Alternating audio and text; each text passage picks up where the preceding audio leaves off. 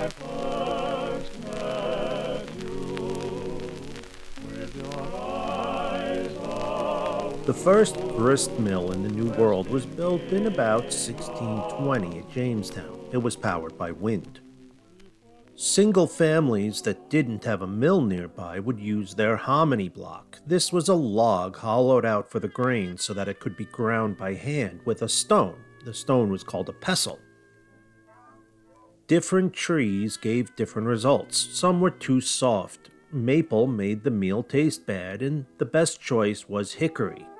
Settlers ground their corn just like Native Americans had been doing for generations. You drop a handful of corn into the log, pound it with the stone pestle, then toss the meal in the wind or fan it to remove the chaff. It was a slow process that took up a big chunk of the day. Eventually, someone developed a method to grind the grain between two flat stones, stones that could be rotated by hand, by animal power, or by water wheel. James Oglethorpe planned an animal powered mill in downtown Savannah, but it didn't get enough local grain to stay in business. Eventually, the population began to spread through Georgia, and as land was cleared for grain for corn and later for wheat, the need for mills became obvious. Recently, I had the chance to visit an authentic mill in Banks County. There are good stories in mills, and that one in particular. This is a Moving Through Georgia Extra Mills. A mill is a large and heavily built building. It would be larger than the owner's house to accommodate all the machinery, and it would be built on beams comprised of entire tree trunks. Look under a mill and you can see the axe marks and the structure that supported a lot of weight. Obviously, there were some parts of a mill that the local miller couldn't make at home, mostly the iron parts, the gears, and such and money needed to be put away for those items, so most mills, including the one I visited, were held together with pegs. For a very long time in this country, nails were a luxury. The iron machinery could be ordered, drive shafts were cut to fit, and everything could be installed as soon as the mill was framed out. Then they needed stones. One stone would rotate on top of the other, and channels cut into the stones, as well as their tremendous weight, would grind the corn or wheat and direct it outside. A stone could weigh up to 3,000 pounds and sometimes needed to be removed and resurfaced. Like everything else in those times, there's an art to this. The stones needed to be the right distance from each other, Grain needed to be fed between the stones at different rates as the stones sped up or slowed down, and the stones should never actually touch, that would wear them down too fast. In production, a grindstone could turn up to 120 rotations per minute, and the sound of grinding could be heard throughout the miller's property. There's a land of love I'm always dreaming of somewhere beside the creaking old mill on the creek.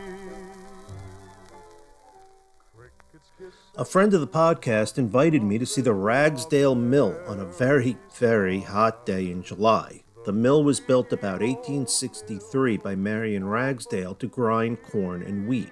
It sits on the Ragsdale Creek. A dam constructed of quarried rock further upstream diverts water through the property and into a flume, dropping it onto the wheel. A system of gears at the top of the wheel turns a shaft that leads into the mill and the grindstones, while another set of gears halfway down would turn a circular saw in the space beneath the mill. The family still has furniture made of wood that was milled with that particular saw. An 1896 state geological report lists water powered mills through Georgia. For Banks County, it shows one sawmill producing 20 horsepower and 12 flour and grist mills totaling 279 horsepower. To process corn and flour, the mill would require two sets of grinding stones, and that wouldn't be an easy task. Before the war, stones could be ordered from New York State, but that wasn't going to work in Georgia in 1863. Their stones came from the Marne Valley in northern France, a site that has been for a very long time providing stones throughout Europe.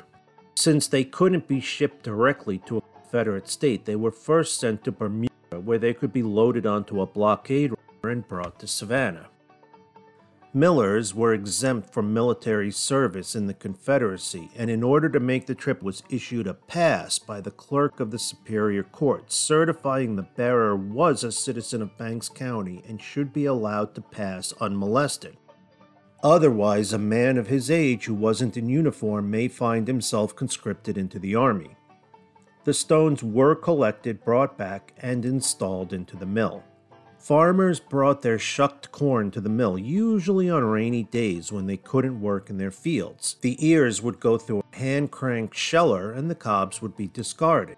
Hoppers were installed above the grinding wheels, and the corn or the wheat moved from the hoppers into the center of the stones where it would be ground and ejected from the edges from the chaff would be everywhere, and in the summers it could be very, very hot work as the ground meal was shoveled from the floor into bags.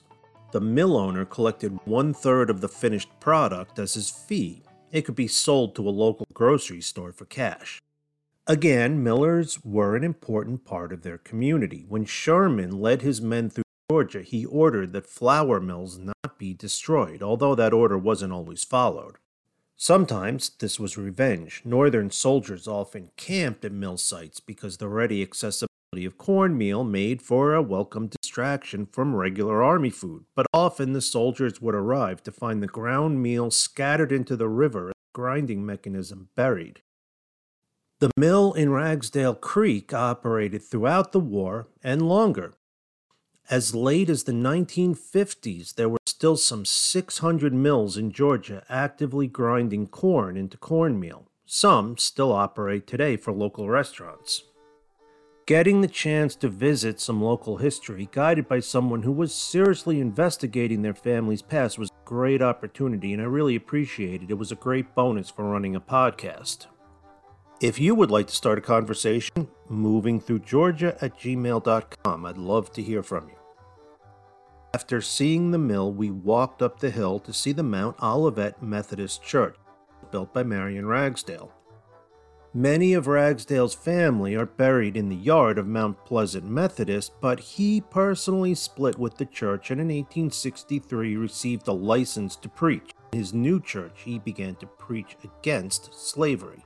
The church was used regularly until the 60s, but it's still in great shape and it's still used about once a year the sites aren't normally open to the public.